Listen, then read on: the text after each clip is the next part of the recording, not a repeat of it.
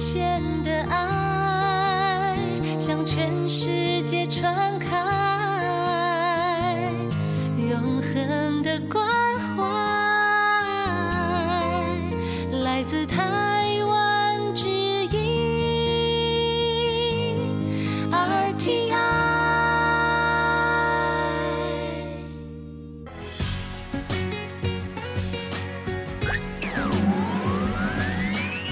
Quý vị đang đón nghe chương trình Việt ngữ Đài RTI truyền thanh từ Đài Loan. Mời các bạn theo dõi tiết mục Cẩm nang sức khỏe do Tố Kim thực hiện. Tiết mục Cẩm nang sức khỏe sẽ cung cấp những thông tin về sức khỏe cho các bạn tham khảo, chăm sóc tốt sức khỏe mình Bác Kim xin kính chào các bạn, hoan nghênh các bạn đã đến với chương mục cẩm nang sức khỏe ngày hôm nay. Các bạn thân mến, làm cha làm mẹ thì ai cũng mong muốn con mình mau lớn, khỏe mạnh. Nhưng trong quá trình nuôi dạy con á, thì chúng ta không sao tránh khỏi những lúc mà con mình bị bệnh. Trong đó, căn bệnh thường khiến cha mẹ đau đầu và bực bội vì không biết phải làm cách nào để triệt tiêu nó đi. Đó là chứng dị ứng của con. Đây có phải là một căn bệnh nặng hay không? Hình như là không phải, nhưng cha mẹ hàng ngày cứ thấy con mình dụi mắt nè, nhảy mũi, chảy nước mũi, ngứa mũi, ngứa da, khiến cho con gãy sồn sột thì cha mẹ sẽ đau lòng biết mấy. Nhưng không biết phải làm sao đây? Các bậc phụ huynh cần biết cách để giúp trẻ phòng tránh dị ứng, nhất là dị ứng đường hô hấp để không tái phát thường xuyên và gây hậu quả nặng hơn. Vậy hôm nay tôi Kim Hân Hạnh mời bác sĩ khoa nhi Huỳnh Tuyên Dung đến với chương mục bàn với các bạn về đề tài chứng dị ứng của con trẻ. Vậy mời các bạn cùng theo dõi nha.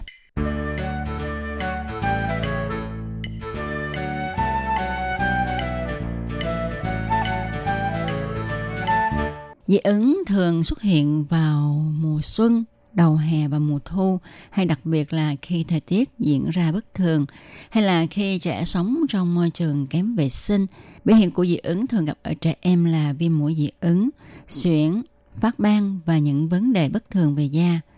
Thì trong các loại dị ứng ở trẻ thì dị ứng đường hô hấp là thường gặp nhất – Dị ứng đường hô hấp xảy ra nhiều dạng với các triệu chứng như là ngứa, chảy nước mắt, hắt hơi, sọn mũi, ngạt mũi hay ngứa ngáy ở mũi, làm cho trẻ cứ quạt mũi bằng tay.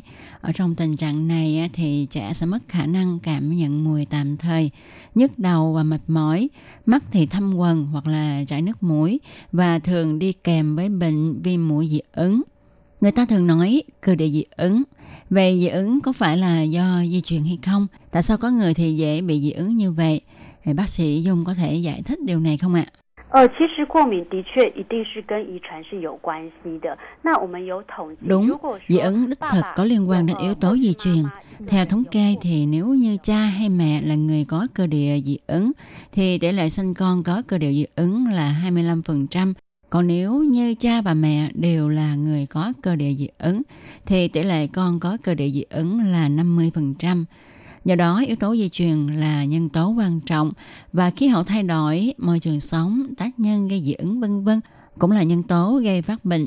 Như các bạn phát hiện tại Đài Loan thì hầu như đi đâu chúng ta cũng bắt gặp trẻ bị dị ứng. Theo thống kê thì cứ 4 trẻ em Đài Loan có một em mắc chứng dị ứng, tức là trên 25% trẻ em Đài Loan mắc chứng dị ứng. Một trẻ bị dị ứng có thể ngủ ngáy và thức dậy với một cơn đau họng, thở bằng miệng hay quẹt hay quẹt mũi bằng tay. Những triệu chứng của dị ứng đường hô hấp thường giống như là cảm cúm thông thường nhưng nó tồn tại lâu hơn. Nguyên nhân phổ biến nhất là do những hạt bụi trong không khí bị ô nhiễm hay là phấn hoa, côn trùng, nấm mốc trong nhà và lông thú. Thưa bác sĩ, con số trẻ em dị ứng ở Đài Loan thì không nhỏ ha. Và nếu như mà trẻ mắc chứng dị ứng thì nó sẽ như thế nào để cha mẹ biết là con mình bị dị ứng và trẻ được bao nhiêu tuổi thì phát bệnh ạ? 其实过敏的呃，应该是说它的一个表现跟疾病的现象不太 Thật 一 ra 样。 thì biểu hiện và triệu chứng của dị ứng có khác với các căn bệnh khác. Lúc ban đầu cha mẹ phát hiện con mình bị nổi mẩn đỏ trên da gọi là viêm da cơ địa. Viêm da cơ địa là một loại dị ứng xuất hiện sớm nhất trong các loại bệnh về dị ứng. Vì nó xuất hiện khi trẻ mới được một tháng tuổi đến một tháng rưỡi tuổi.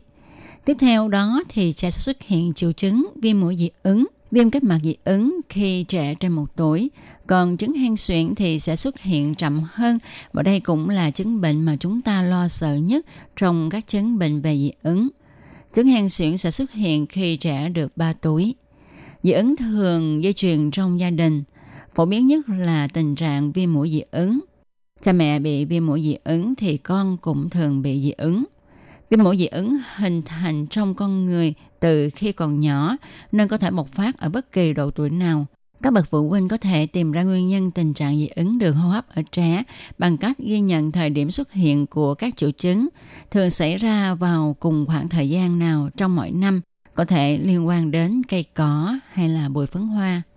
Thưa bác sĩ, như vậy nếu mà trẻ có cơ địa dị ứng thì cha mẹ có thể phát hiện ra vì da của trẻ sẽ nổi mụn đỏ. Nhưng cũng xin được hỏi bác sĩ là có phải ai có cơ địa dị ứng cũng đều nhất định có các triệu chứng dị ứng hay không? 呃，其实每个过敏的体质，他们的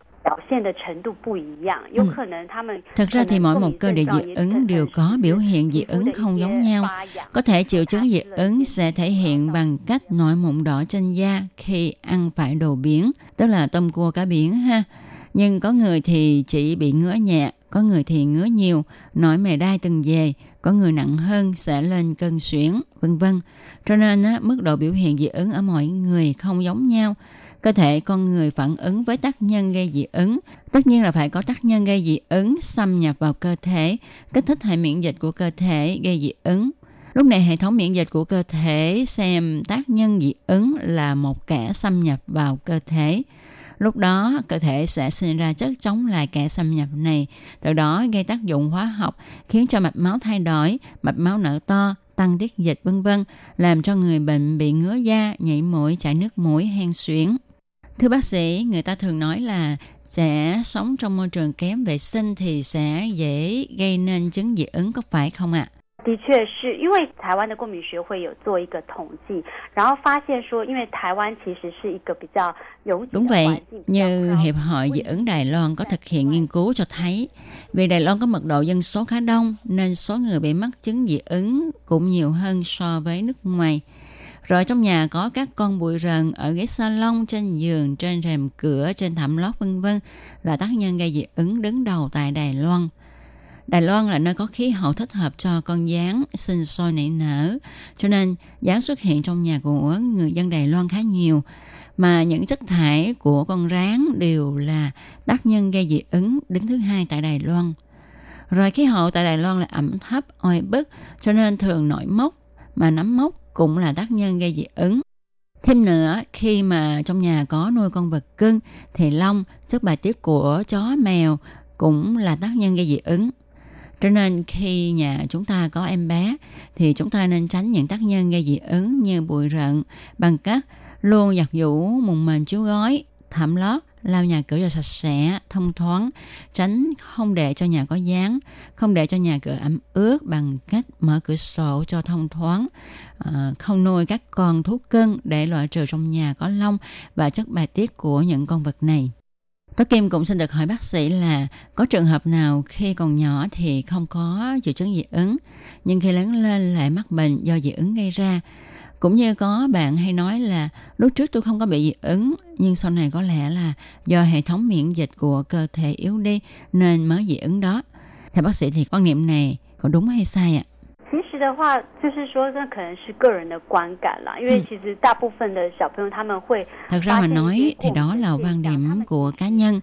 Thật ra đa số các trẻ có triệu chứng dị ứng thì có thể từ nhỏ trẻ đã tiếp xúc với tác nhân gây dị ứng rồi. Sau đó cơ thể có một số biến hóa chứ không phải như mọi người nghĩ là con mình sau một cơn bệnh kháng thể yếu đi thì mới bị dị ứng.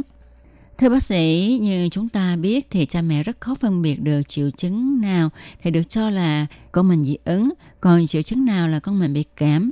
Vì chúng ta ai cũng biết là hai chứng này rất là giống nhau. Trẻ sẽ có các triệu chứng như là nhảy mũi, chảy nước mũi, mắt ngứa, ho, hen suyễn vân vân.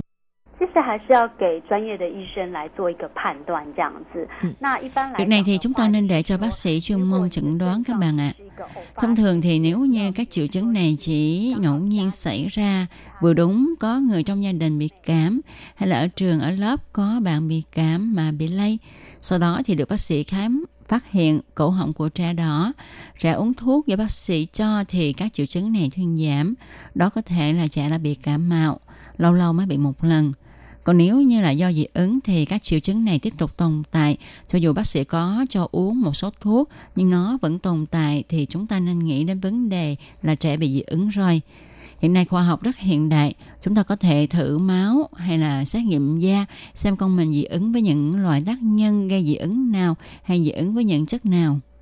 Thưa bác sĩ, có một thắc mắc mà phụ huynh nào cũng muốn biết, đó là một khi trẻ có cơ địa dị ứng thì trẻ sẽ mang theo bên người chứng dị ứng này suốt đời hay sao? Chứng dị ứng này có trị dứt được hay không? 其实过敏这个现象的话，要麻烦也是真的比较麻烦，因为就是说它其实 Thật ra 不会 thì chứng dị 根 ứng 治 rất 但 là 是是 phiền 会 phức 缓 vì 解 không thể nào trị 因 dứt 为在 nhưng có thể làm cho nó dịu đi hay không phát nặng. Trẻ em ở giai đoạn 6 tháng tuổi do có sức đề kháng của mẹ truyền sang nên sức đề kháng của trẻ còn tốt. Nhưng mà qua 6 tháng tuổi, sức đề kháng trong cơ thể của trẻ do mẹ truyền sang dần dần mất đi. Thì lúc này cơ thể của trẻ sẽ phải tự tạo ra kháng thể. Từ giai đoạn này cho đến khi trẻ được 3 tháng tuổi thì kháng thể của trẻ còn rất yếu ớt vì hệ thống miễn dịch của trẻ chưa phát triển hoàn chỉnh. Cho đến 3 tuổi thì hệ thống miễn dịch của trẻ mới hoàn thiện như người lớn. Tuy nhiên, nó cũng chưa đủ sức để chống chọi lại các tác nhân gây bệnh như hệ thống miễn dịch của người lớn. Ý của tôi nêu ra điều này là nói trong giai đoạn này chúng ta nên bảo dưỡng tốt cho trẻ. Khi trẻ được 3 tuổi thì các triệu chứng dị ứng sẽ bớt dần. Lúc này, khi trẻ tiếp xúc với tác nhân gây dị ứng thì những triệu chứng dị ứng xảy ra không còn kịch liệt như trước kia nữa. Nhưng nói về có trị dứt căng hay không thì rất là khó.